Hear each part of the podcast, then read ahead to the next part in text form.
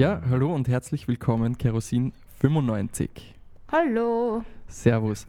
Ähm, so, du bist, also du heißt Kerosin 95 beziehungsweise Kerosin und du machst Rap-Musik, also Hip-Hop, Rap. Ähm, und dein neues Album kommt am 19.03. raus. Das wird heißen Mhm. Volume 1. Und da würde ich gerne starten mit dem Intro. Also ich habe mir das, das Album schon ein bisschen angehört ähm, für so einen äh, Press-Release. Und ich finde, das Intro ist einmal wahnsinnig arg gelungen. Ja, Und zwar, also ich hoffe, ich, ich, ich darf das schon vielleicht ein bisschen im Vorhinein äh, ansprechen, was da passiert. mhm. Aber da, da geht es eben darum, ähm, wer hat das eingesprochen? Ähm, Tina, das ist äh, eine bekannte Person von mir, die, ähm, voll, Okay. die hat Bock gehabt und ich habe sie gefragt und sie hat eine coole Stimme. Okay, Ja. genau. Und da geht es im Prinzip darum, ähm, ich sage mal Hate-Kommentare unter Anführungszeichen ähm, von, von YouTube, die vorgelesen werden über deine Musik. Und irgendwie fand ich das dann auch im, im, in, in Presseaussendung irgendwie recht lustig, dass das so auch dann die Überschrift von der Presseaussendung ist. Und zwar äh, mit Die Beats sind ganz geil, aber Kerosin 95, äh, 95 versaut's für mich. Das finde ich irgendwie recht, recht cool. Und dabei ist gleich die erste Frage, wie, wie hast du das geschafft, so mit, mit Hate oder Gegenspruch umzugehen? Ähm, also, ich habe da jetzt nicht wirklich was geschafft oder gehe nicht damit um oder manchmal schon. Also, ich weiß ich nicht, manchmal gehe ich nicht damit um, manchmal muss ich weinen, manchmal muss ich lachen, manchmal ist es mir wurscht und manchmal, weiß ich nicht, je nachdem, wie ich Bock habe, dass es Raum einnimmt. Und weiß ich nicht, also ich habe da für mich, ich schaue da für mich, dass ich nicht irgendwie was, dass ich nicht was, da, dass ich nicht den Anspruch habe, was damit machen zu müssen. Also ich muss jetzt nicht damit umgehen können, wenn ich nicht will. Und wenn ich gerade Lust habe, dann nehme ich mir irgend so eine Zeile von diesen YouTube-Comics, die sind manchmal halt echt sehr kreativ, finde ich, und sehr lustig. Und wenn ich gerade Bock habe, dann mache ich irgendeinen Text draus oder tue es irgendwo ein. Okay. Und wenn ich keinen Bock habe, dann lösche ich es einfach oder blockiere die ganzen Leute, das ist auch super. Ja. Mhm. Das heißt, das ist dann eh auch so wahrscheinlich dann den Umgang mit, mit ein bisschen blöden Kommentaren, dass man einfach, dass das nicht so jetzt zu Herzen nimmst, sondern einfach wirklich. Also je nachdem, also ich finde es halt voll, voll äh, immer herausfordernd mit so diskriminierenden Sachen. Also wenn es halt jetzt nicht nur, also wenn es halt, wenn es diskriminierend wird, zum Beispiel auf eine, keine Ahnung, auf eine transfeindliche Art oder auf eine sexistische Art, dann lösche ich es halt meistens. Oder wenn sie besonders lustig sind, tue ich es mir screenshotten und dann Mhm. lösche ich es. Aber ich weiß nicht, manchmal sind die Sachen halt einfach super problematisch und dann, also ich habe jetzt nicht so den Wow, damit kann ich so cool umgehen, ich bin so cool oder was, sondern es Mhm. verletzt mich schon sehr oft, aber je nachdem, wie ich gerade Bock habe, also es gibt Ja. voll viele Umgänge damit und ich suche mir einen Was war aus. so, kannst du so deinen Favorite sagen, den du wirklich lustig und kreativ fandest? Eh das mit der Mikrowelle, da hat jemand geschrieben, aufgenommen in der Mikrowelle, Fragezeichen. Ja, das fand ich genau, voll das hab lustig, weil, äh, wie klingt das? Rap-Musik aufgenommen in der Mikrowelle oder was? Ja, vor allem, Das so- wie klingt das wohl in der Mikrowelle? War ich dann so, hm, wenn ich mal das, wenn ich mal das mal was abnehmen würde. Mhm. Das war ganz Muss aber witzig. eh ziemlich geil sein eigentlich, weil ich meine, du arbeitest ähm, oder du hast beim Album jetzt mit Marco Klebauer zum Beispiel zusammengearbeitet. Ähm, zum Beispiel von Leia kennt man ihn, Shark Tank Bilderbuch Faber. Ähm, und ich glaube, er ist da eh sehr experimentell. Also ich glaube, fürs nächste Album könnt ihr da sicher irgendwie gemeinsam was für, für Mikrowellen, für Mikrowellen-Sounds einbauen. oder Ja. sowas, irgendwelche Samples. Fix, also ich habe natürlich Lust, in Zukunft mit ihm zum Arbeiten und vielleicht kommt ja noch die eine oder andere Single aus vor dem Album, die eventuell auch mit dem Marco gemacht worden ist, weiß nicht. Ja, cool. Ähm, und ja, also je nachdem, ich frage immer Leute, die Zeit haben und mit denen ich Bock habe zum Arbeiten, gemeinsam zu produzieren. Und Marco hat bei der Single, die eben rausgekommen ist, Hey, die erste Single, eben, Mhm. da haben wir gemeinsam was gemacht. Also auch mit Manu Meyer, nicht zu vergessen. Der hat auch, eigentlich habe ich hauptsächlich mit ihm gearbeitet und dann bin ich zu Marco gegangen mit dem und der hat es nochmal umgeschmissen.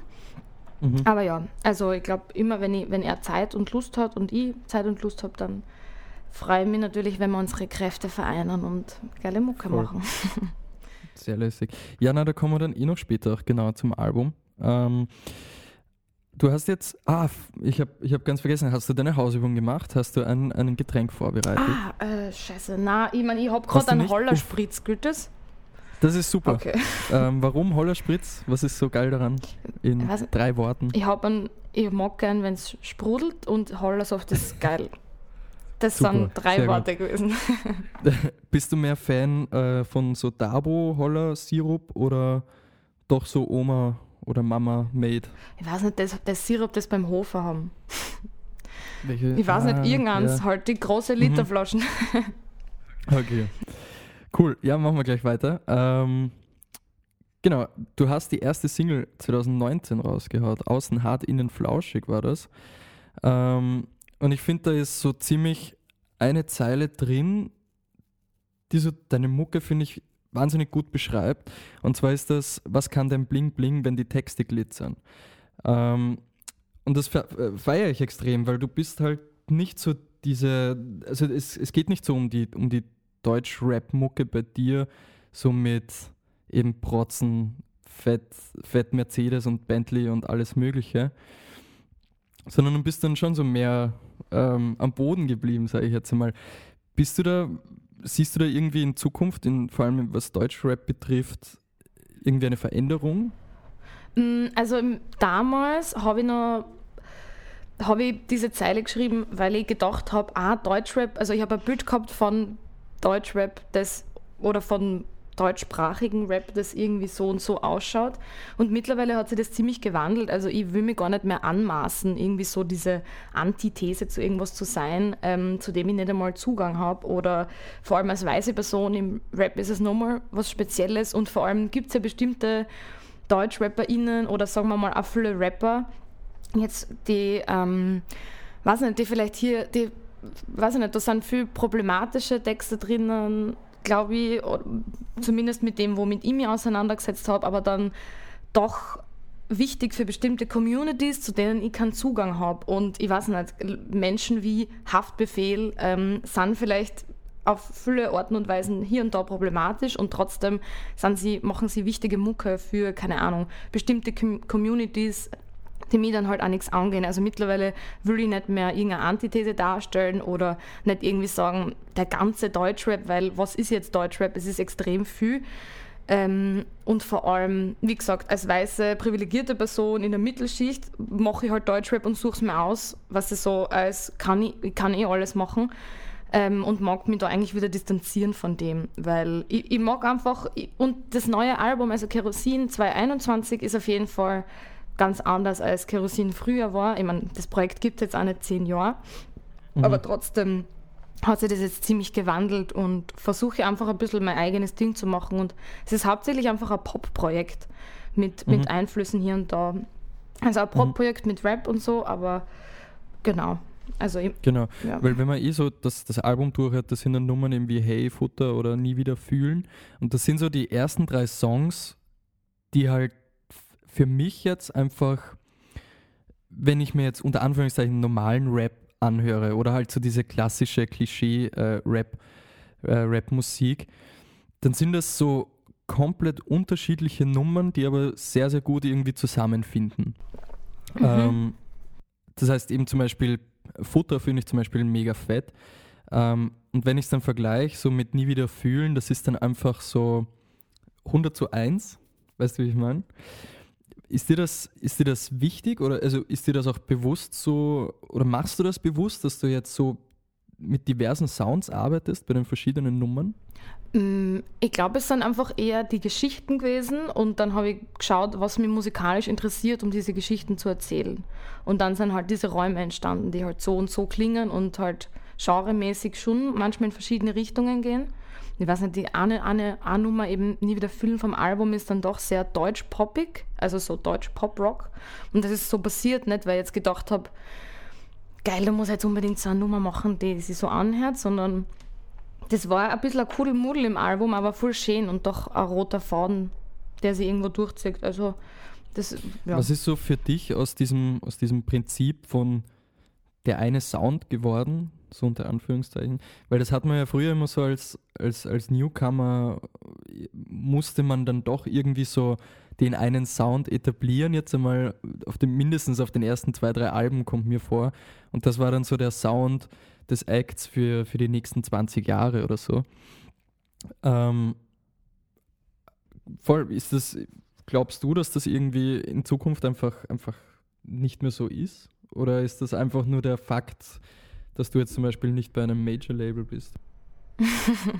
also ich habe keine Ahnung, wie das ist, beim Major-Label zu sein. Äh, und ich kann nur sagen, dass ich für mein Projekt ähm, einfach Bock habe, das zu machen, was sich gerade gut anfühlt und mir auszutoben, soundmäßig. Und ob das dann einmal in, ob dann einmal ähnlichere Songs soundmäßig entstehen hintereinander oder alles komplett verschieden ist, das ähm, weiß ich nicht. Immer so, wie ich gerade Lust drauf habe und was sich irgendwie gut ergibt und für mich richtig anfühlt. Hauptsache die Geschichte ähm, kriegt irgendwie so die Bühne. Und das kann, ja, das kann auf voll vielen Orten musikalisch umgesetzt werden. Also ich habe da irgendwie einen großen Spielplatz für mich entdeckt. Ja. Und wie schreibst du oder wie, wie ist so dein Writing-Prozess oder wie war der bei diesem Album? Ähm, der Writing-Prozess, der war auch sehr unterschiedlich. Teilweise habe ich ein paar Texte ähm, einfach auf Lager gehabt, wo ich gewusst habe, okay, das ist so circa das Tempo ähm, und das ist so circa vielleicht der Rhythmus oder irgendeine, irgendeine kleine Vorstellung gehabt und dann einfach mal geschrieben und dann habe ich gesagt, hey, da wäre ein Text, probieren wir doch mal da Mucke drüber. Und teilweise war es aber auch so, dass wir im Studio eben, also mit den verschiedenen Leuten, mit denen ich gearbeitet habe, ähm, ist ein Song entstanden oder irgendein Loop entstanden oder irgendwas und dann sind mir im Studio Texte dazu eingefallen. Also das ist immer unterschiedlich. Mhm. Okay, also es ist jetzt nicht so, dass du, ich weiß nicht, also großteils, dass du eben so zu Hause sitzt, mit der Gitarre ein bisschen spielst und dann ähm, kommt da so eine Melodie raus oder so.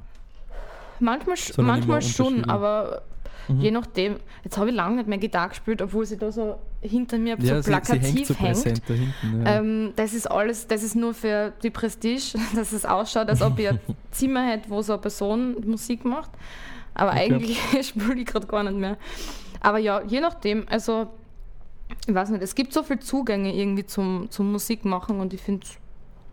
Ich, ich versuche Ich meine, du ja. spielst ja, du spielst ja auch Schlagzeug bei, äh, bei My, My Ugly Clementine, beziehungsweise auch in der, in der Liveband von Miro Lukovac. Mhm. Und machst eben Rapmusik. Das heißt, du bist fanatisch auf Beats und Rhythmik.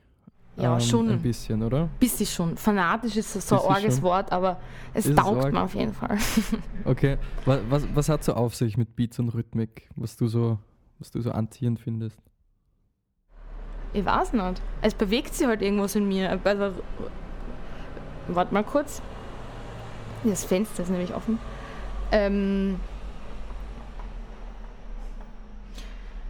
ich weiß nicht, Rhythmus begleitet mich schon immer und ist lustig und es bewegt sich in mir und außerhalb und überall ist irgendwie Rhythmus und irgendwann habe ich zum Schlagzeugspielen angefangen als Kind und habe dann gemerkt, dass ich das cool in meinem Körper in meine Hände auf einem Drumset umsetzen kann oder einfach nur irgendwas Beatbox oder irgendwas. Also ich finde einfach, also ja, Rhythmik ist geil. ich kann gar nicht so viel dazu sagen. Spürt okay. sich sehr schön. Ja, also es ist jetzt nicht so, dass, ähm, dass du jetzt so von Rhythmik besessen bist, dass du sagst, ja, Gitarrenspieler und Melodien sind blöd nur Schlagzeug ist so das einzig wahre. Boah, na. So das einzig wahre. Keine Ahnung, alles. Musik ist einfach geil. Ist einfach eine riesengroße Welt an Ausprobieren und Beats kehren halt für mich dazu. Oder vielleicht einmal gar nicht. Also Pausen sind mhm. ja auch geil. Ich weiß nicht. Mhm. Gibt irgendwie viele Zugänge. Wie lange spielst du jetzt Schlagzeug?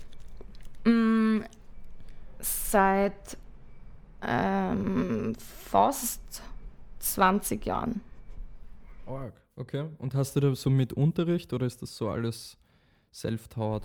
Ja, also ich habe ähm, so ganz konservativen Schlagzeugunterricht gehabt als Kind bei so einem alten. Ui, so Musikschule. Ja, so Musikschule so und dann habe ich vier mhm. Jahre lang nur Märsche gespielt auf der kleinen Trommel und so äh, mit so einem alten Dude. Ähm, okay. Das war so voll die. Es war äh, ganz kurz cool und dann drei Jahre lang war es ein bisschen Zeitverschwendung, aber ich habe halt viel gelernt und ja, mhm. und dann habe ich einfach. Also war ja. das so, so Kapelle oder was? So Nein, ich war nur ganz kurz. Bierzelt und so? Nein, ohne Bierzelt, aber ganz kurz okay. so in der Kapelle für zwei Wochen und dann habe ich es aufgegeben.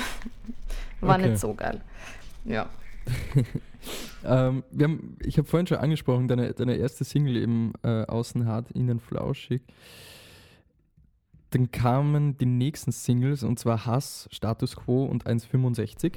Mhm. Ähm, und ich habe dich zum ersten Mal gehört mit, mit Nie wieder Gastro, Mhm. weil ich, ich, ich habe den Track einfach so arg gefeiert, weil ich bin, ich bin ja in die Tourismusschule gegangen und da hatte ich natürlich die Ehre, ähm, jedes Jahr im Sommer meine tollen Sommerferien damit zu verbringen, irgendwelchen Leuten ihr Bier zu bringen und ihre Suppen und ihr Schnitzel. Und die Leute sind mir einfach so am Arsch gegangen und ich finde, du hast das mit dem Lied eigentlich sehr, sehr gut zusammengefasst, um was es so geht, finde ich, in der Gastro. Mhm. Was ist so dein, dein, deine Story in der Gastro? Was, Ähm, also was, was wie kam es zu dem? Es ist schon ein, ein, ein bisschen ein Mittelfinger so an die, an die Gastronomie, finde ich. Was ich halt mega feiere. Wie Mhm. gesagt, ich hasse die Gastro. Ähm, aber was ist so dein, was, was hat dich so am meisten zerlegt dort sozusagen? äh, puh, ja, die Erfahr sexistische Diskriminierungserfahrungen in der Gastro. Mhm. Also, ja, Aber jetzt seitens Gäste oder Mitarbeiterinnen oder? ach so, ähm, auf, auf viel zu vielen Ebenen. Es war auf jeden Fall auch lustig, Gastro kann ja lustig sein, aber ich glaube, für, für viele Frauen, Lesben, inter, non-binäre Transpersonen, also nicht-binäre und Transpersonen zum Beispiel, ist es einfach anders. Ähm, es, wird es immer anders sein als jetzt für Cis-Männer, ähm, weil es einfach ein grausliches ähm, Geschäft ist, in dem man extrem Mhm. viel Sachen ausgesetzt ist ähm, in, der Lebens in diesen Lebensrealitäten. Zumindest kann ich jetzt von meiner sprechen und habe auch von anderen Flint-Personen eben, also von den vorgenannten Personen, das ähm, so kehrt, die Erfahrungen. Und ich kenne jetzt keine Geschichte, wo Personen dem nicht ausgesetzt sind, wenn sie mindestens eine Zeit lang in, der, in dem Job arbeiten. Ja, Mhm. und da gibt es natürlich viel zum Ragen, Mhm. weil halt viel Schatz passiert. Ja. Hast du so mehr in, in sagen wir mal, klassischen Restaurants gearbeitet oder ist das mehr so Bar oder? Mm. In wirklich verschiedensten, aber hauptsächlich in Restaurants und, und Cafés, Wirtshäusern.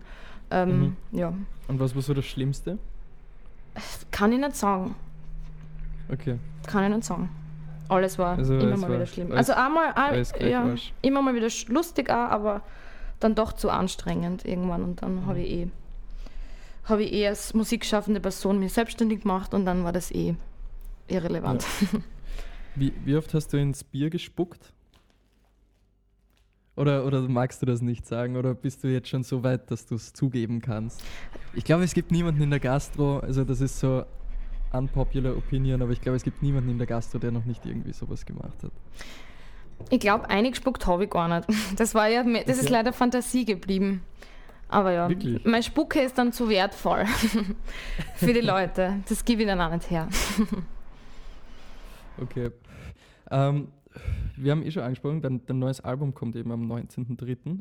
Ähm, und ich habe ja schon erwähnt, eben mit Marco Klebauer hast du zusammengearbeitet, aber eben auch mit Manu Meyer von 5KHD oder mit Maximilian Walch ähm, von Bilderbuch, Leftboy, Lou Asriel oder eben mit der Miro Lukovac.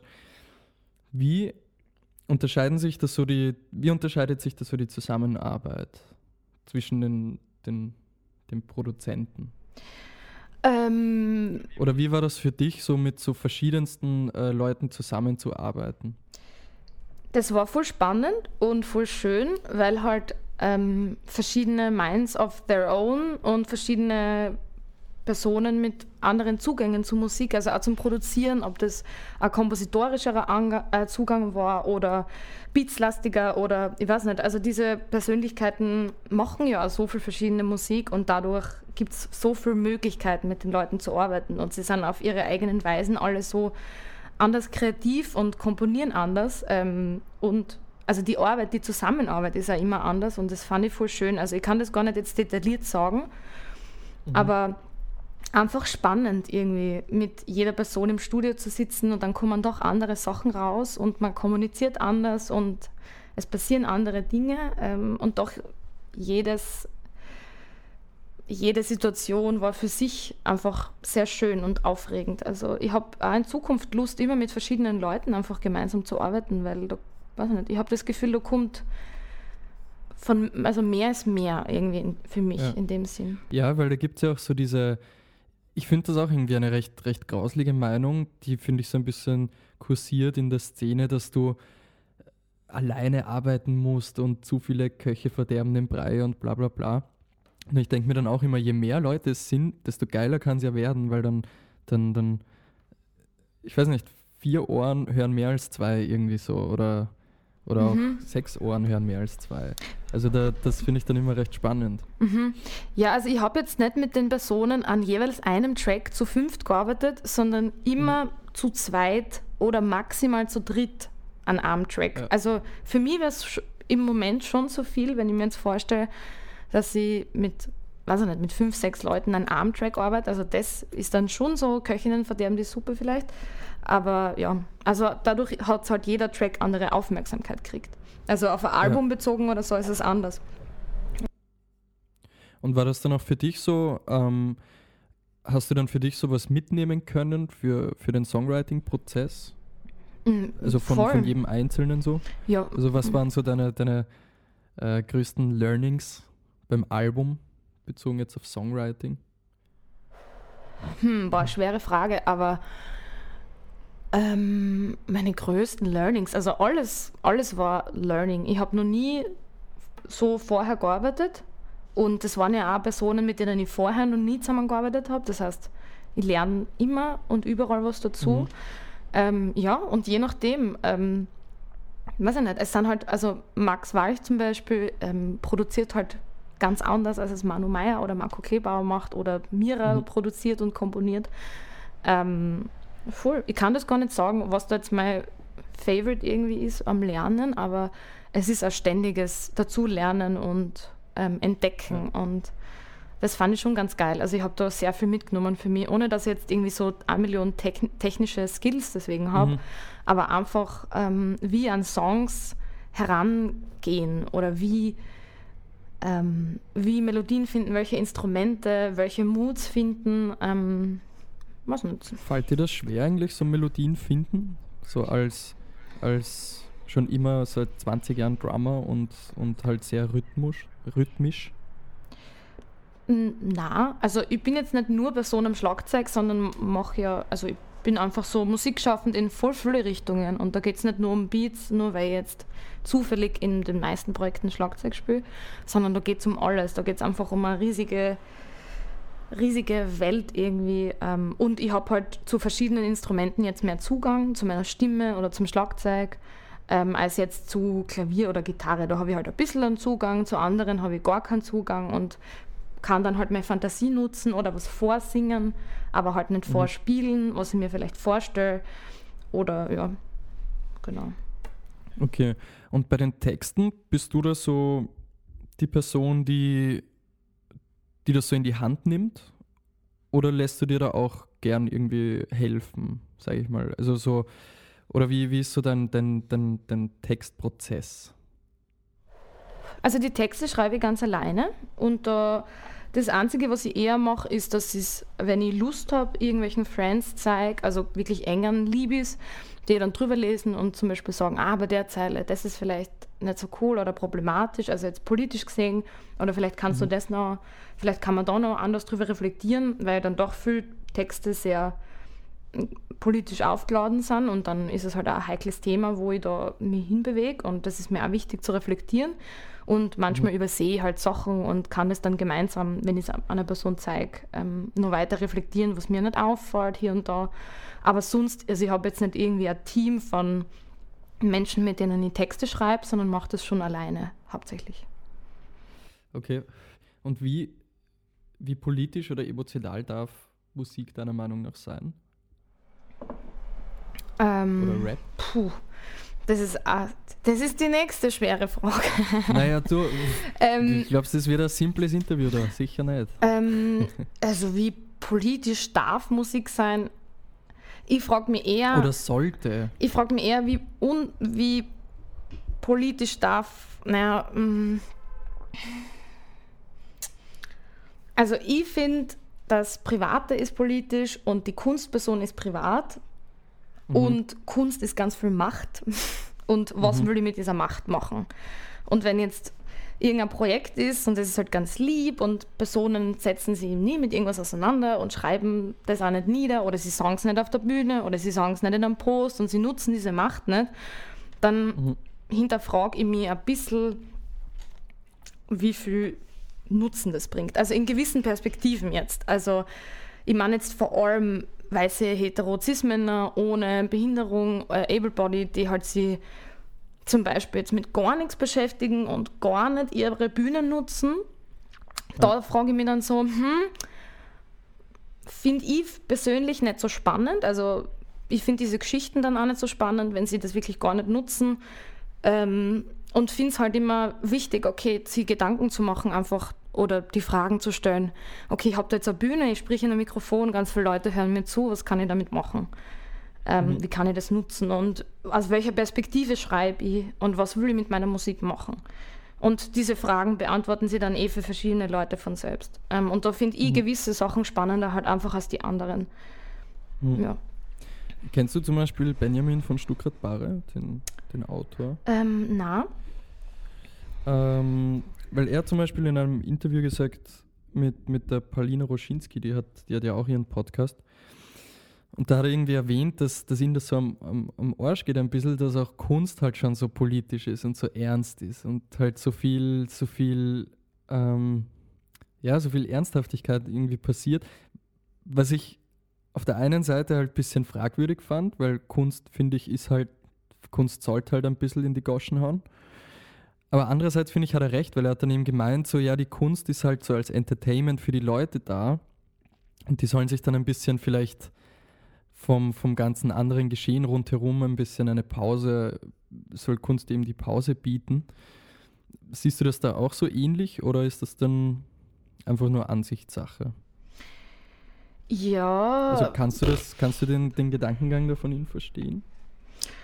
Ja, ich meine, ich kann das schon verstehen und ich höre das jetzt auch nicht zum ersten Mal, aber ich frage mich dann eben, was diese Person Benjamin für einen Background hat, aus welcher Perspektive ja. die Person spricht und ob mhm. sie die Person in der Freizeit auch aussuchen kann, politisch zu sein oder nicht. Also für mich ist politisch sein nicht ein Hobby, sondern ich muss politisch sein, weil sonst gehe ich halt unter in dem ganzen Gatsch. ähm, ja. Für viele andere ist es vielleicht, die können es aussuchen. Also, und ich will mir aber nicht das, weiß nicht, ich könnte es mir jetzt auch aussuchen und mich mit bestimmten Dingen nicht beschäftigen, mich mit bestimmten Dingen nicht zu beschäftigen, aber ich suche es mir halt aus, weil ich es für wichtig finde und weil ich glaube, dass mit Kunst so viel möglich ist und es echt an der Zeit wäre, dass diese Bühnen anders genutzt werden. Ähm, ja, aber das ist halt meine Perspektive und ich habe das Gefühl, da gibt es eh oft die Diskussion zwischen, weiß ich nicht, oft halt eben sehr ähnliche Leute, die sich dann ähnlich aufregen drüber. Mei, das ist mhm. ja immer, das ist alle jammern, es ist immer so politisch, das ist so ernst. Und äh, Kunst ist natürlich ein Entertainment, also auf jeden Fall. Es soll ja Spaß machen und irgendwie uns rausholen aus, aus einer Realität und das kann ja voll schön sein. Aber Kunst ist eben auch Macht und was mache ich jetzt damit? Also, wie mhm. ich vorher schon gemeint habe. Ja. Findest du es, also kann man deiner Meinung nach in der Kunst mehr verändern als zum Beispiel in der Politik? Also ich kann mir das jetzt nicht anmaßen zu beurteilen. Mhm. Keine Ahnung. Ich glaube, Veränderung okay. ist auf vielen Wegen möglich. Und ich mache Kunst und äußere mhm. mich damit. Also glaube ich daran, dass ich durch meine Kunst Sachen verändern kann oder verändern kann oder dazu beitragen kann, dass sie dass ich Messages rausbringe und dass ich mich und die Welt reflektiere und somit wir alle mehr reflektieren können und auch Spaß dabei haben können. Also es ist jetzt nicht Spaß versus Auseinandersetzung, sondern mhm. es ist mit ganz viel Spaß und einer geilen Party sie auch noch mit Sachen auseinandersetzen. Wie cool. ja. Mhm. Cool. Was magst du? Das ist so die most basic question an, an Leute, die Musik machen. Was, was, also was, was magst du erreichen mit der Musik? Also was ist so dein, dein, dein absolutes Message-Goal oder was, was würde dich wahnsinnig stolz machen, wenn das irgendwie dann einmal, ich weiß nicht, wenn du in 30 Jahren so zurückblickst auf oder in 20 Jahren so auf die Zeit als Kerosin 95? Mhm. Hm. Ja, also ich kann mir, vielleicht wiederhole ich mir jetzt sehr oft, oder vielleicht lassen Sie jetzt Sachen wiederfinden in den Dingen, die ich vorher schon erwähnt habe. Ähm, ich glaube, ich mag vielleicht zurückblicken und mir denken, ma cool, ich habe mich selbst so entdecken können in der Musik, auf eine musikalische Art und Weise, wow, was habe ich da schaffen können, was, was ist da aus meinem Hirn rausgekommen, das klingt so geil, das taugt mir immer noch. Oder es taugt mir nicht mehr, es wäre ja okay. Ähm, und ich will vielleicht sehen, mal cool, da ist ähm, ein großer Reflexionsprozess ähm, hat, hat stattgefunden. Ähm, da habe ich so viel Geschichten erzählt und auf die Bühne bringen können und Menschen vielleicht ein gutes Gefühl geben können, einer, vielleicht einer queeren Community zum Beispiel, ähm, die sich in Texten wiederfinden, nicht-binäre Personen, die sich in Texten wiederfinden und sagen, mal cool. Also wenn ich mir denke, ich, ich stelle mir manchmal mich selbst mit 16 vor und denke mir so, wow, wo waren da irgendwie die queeren RapperInnen oder RapperInnen, die, ähm, oder weiß ich nicht, MusikerInnen, überhaupt nicht nur im Rap, aber einfach Menschen, die mit ihrer Kunst so viel mehr gemacht haben, als nur diesen, dieses Entertainment zu erfüllen da denke ich mir mhm. mit 16, ah, was hat es denn da gegeben, irgendwie so. Ähm, mhm. Und ich glaube, das wird. Hat es da irgendwas geben bei dir? Ja, eh genug. Ja. Also da, da, da können wir ewig drüber reden. Aber ja. naja, nicht genug nicht, aber ich denke mir so, das wird irgendwie immer mehr und das ist so wichtig, weil ich, ich stelle mir ständig vor, so vor allem Jugendliche, die irgendwie so viel Musik hören und sie so krass, weiß ich nicht, entfalten und bilden können und, und irgendwie mhm. so, so mit Musik so was Orges machen können. Ich, ich wünschte, es, es hätte da mehr gegeben, als ich Teenie gewesen wäre und, und mehr mhm. Menschen, die auf der Bühne oder auf Social Media Sachen anders gemacht hätten. Ich meine, es, es hat sich halt alles gewandelt und Instagram gibt es jetzt halt auch noch nicht ewig. Und es passiert halt viel auf Instagram zum Beispiel, jetzt auch für kunstschaffende Personen ist es ja eine riesige Plattform. Aber ja, also ich glaube, ich mag einfach zurückblinken und mir denken, ma cool, ich glaube, da habe ich voll schöne Sachen geschaffen, aber auch wichtige Sachen versucht auf die Bühne zu bringen und das freut mich, ja. ja. Ist, ist, Musik denn so oder das Musikmachen für dich dann so auch ein bisschen Selbstfindung? Ja. Oder war es? Sicher, ich würde es immer bleiben. Ja. Hast du da auch schon irgendwie ähm, Rückmeldung irgendwie bis jetzt bekommen, so das dann so in die Richtung eben geht, was du jetzt erwähnt hast, dass, du, dass dich das dann eben stolz gemacht hat, dass du da irgendwie Perspektiven aufgezeigt hast oder vielleicht irgendeinem Teenie äh, schon helfen hast können? Ähm, ja, also es gibt immer mal wieder voll schönes Feedback von verschiedensten Leuten, die irgendwie schreiben, ma cool, ich kann mir, weiß ich nicht, der Text oder die Musik begleitet mich so schön durch diese oder jene Phase und das hat mhm. mir irgendwie ein gutes Gefühl geben oder ich habe Spaß gehabt, das anzuhören oder es war, hat mir irgendwie das und das aufgesagt oder ich, ich habe mich da vielleicht sogar repräsentiert und gesehen gefühlt. Also was auch immer. Also da kommen immer mal wieder sehr schöne ähm, Feedbacks eigentlich zurück. Sehr cool. Ja, ich meine, wir sind, wir gehen dann eh schon ein bisschen Richtung Ende zu. Ähm, du gehst ja auf Tour, hoffentlich. Mhm. ähm, genau, wann, wann soll die sein? Ja, die soll am 2. April starten im WUK in Wien, aber ich würde jetzt einmal nicht mehr sagen, weil ich glaube, wir mhm. warten jetzt nur drei Wochen und dann schauen wir uns mhm. das an, ähm, okay. ob das überhaupt was wird. Aber ja, und sonst ja. ist sie halt an einem anderen Zeitpunkt. Aber auf jeden Fall, irgendwann wird es Konzerte geben dieses Jahr. Eben, ja. Eventuell auch erst im Winter oder im Herbst. Aber irgendwann, mhm. ja. Sehr lässig. Wie, wie ist das so bei dir mit Live? Bist du, bist du ein bisschen eine Rampensau oder bist du eher so ein bisschen introvertiert oder? Je nachdem, wie ich mich gerade fühle. Okay. Ja. Also hast du, hast du schon mal als ähm, hast du schon mal mit dem Solo-Projekt live gespielt? Eigentlich? Welches Solo-Projekt meinst du? Also mit, mit Kerosin. Also einfach ähm, Kerosin 95 als Solo-Person auf der Bühne jetzt, ganz alleine. Ja. Genau. Ähm, also halt eben die, die, die, äh, den Rap-Fokus, weil du, du spielst eben, wie gesagt, live äh, sehr viel, zum Beispiel mit My Ugly Clementine oder mhm. Mira Kovac. Ähm, ich habe eigentlich nur einmal als Kerosin 95 solo performt. Das war am 8. März 2020, ganz kurz Mhm. bevor ähm, Mhm. Lockdown war. ähm, Mhm. Auf der 8. März-Demo in Graz. Da war ich einmal alleine. Aber sonst ist es ein Projekt, das eh nicht solo gedacht ist, sondern wo ich immer mit Menschen auf der Bühne zusammenarbeite. Genau. Okay. Und wie war da so der Unterschied zwischen, zwischen also weil ich, ich kenne das zum Beispiel, ich, ich komme ja auch vom Schlagzeug und ich habe sehr lange Schlagzeug gespielt ähm, und hatte nie wirklich ein Problem, sage ich jetzt mal, mit Live-Spielen. Vor allem beim Schlagzeug, da ist man eben so hinten und man hat so dieses Drumset vor sich stehen und das ist dann alles cool, man ist so in seinem Space drinnen. Aber so als, als, als Person, die eben vorne steht, vor dem Publikum, alle sehen jemanden an und hast du da irgendwie Stress oder ist das alles, alles irgendwie angenehm für dich? Äh, ich kann das nicht so pauschalisieren jetzt, aber wie gesagt, je nachdem, was ich für einen Tag habe und wie ich mich fühle auf der Bühne oder wie ich mich geben will, ich kann mir auch anders geben, als ich mich fühle, wenn ich drauf Lust habe. Ähm, Mhm. Ja, manchmal bin ich verunsichert, manchmal bin ich voll auftrat und springe ganz viel herum. Ähm, Mhm. Ja, je nachdem, was sich gut anfühlt an dem Tag oder in dem Moment, was gerade so passiert. Okay, Voll. sehr cool. Ja, wir haben jetzt noch äh, zum Abschluss zehn schnelle Fragen, die teilweise überhaupt keinen Sinn ergeben.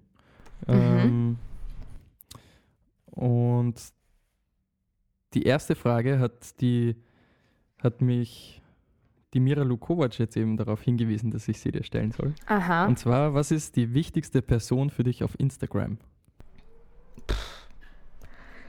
Kann ich nicht sagen. Gibt es zu viele Accounts? Okay, zum Beispiel. Ähm, Oder was sind so Accounts, die du, die du jedem äh, ans, ans Herz legst? ähm, berfin.marx oder Mirem Mhm. Davutwandi oder Habibitus oder Mhm. Ebo Mhm. oder ähm, Und was, was kommt da für Content? ähm, queer, feministischer, politisch, linksradikaler, musikalischer, popkultureller, journalistischer Content. Okay, ZB. ZB, okay. Ähm, Geld anlegen und reich werden oder Geld ausgeben und nie reich werden? Geld ausgeben und nie reich werden. Okay. So, was ist die nächste? Existieren Aliens und wann kommen sie? Weiß ich nicht. Aber glaubst du, existieren Aliens? Kann ich nicht sagen. Okay. Keine Expertise dazu. Okay. Ähm, so, SpongeBob oder Simpsons? Powerpuff Girls. Powerpuff. Girls. Uff, ja, das ist auch gut. Ähm, es ist 2 Uhr vormittags. Was machst du dir zu essen? Ein Käsebrot. Aber so überbacken oder ist das dann Na, simpel? Ganz simpel. Einfach simpel Käsebrot. Okay. Ähm, nächste, warte, jetzt muss ich da. Ui. Bester oder beste Schlagersängerin? Hyäne Fischer. Ja? Bist, du- bist du großer Fan? Na, aber ich weiß nicht, ich bin gar kein Fan von Schlager, aber Hyäne Fischer ist, glaube ich, ganz lustig. Okay. So, nächste. Wie hört sich ein Fuchs an? Lieb. Lieb. Kennst du dieses Lied What Does the Fox Say? Na. Das war einmal so ein, so ein riesen Internet-Hit vor ein paar Jahren. Mhm. Der ist super. Ähm, kannst du auf Kommando rülpsen? Nein. Nicht. Kein, kein verstecktes Talent. Mhm. Okay. Welchen Namen hast du am meisten? Gibt es einen Namen, der in dir so ein bisschen so Unbehagen gleich auslöst, wenn man ihn hört?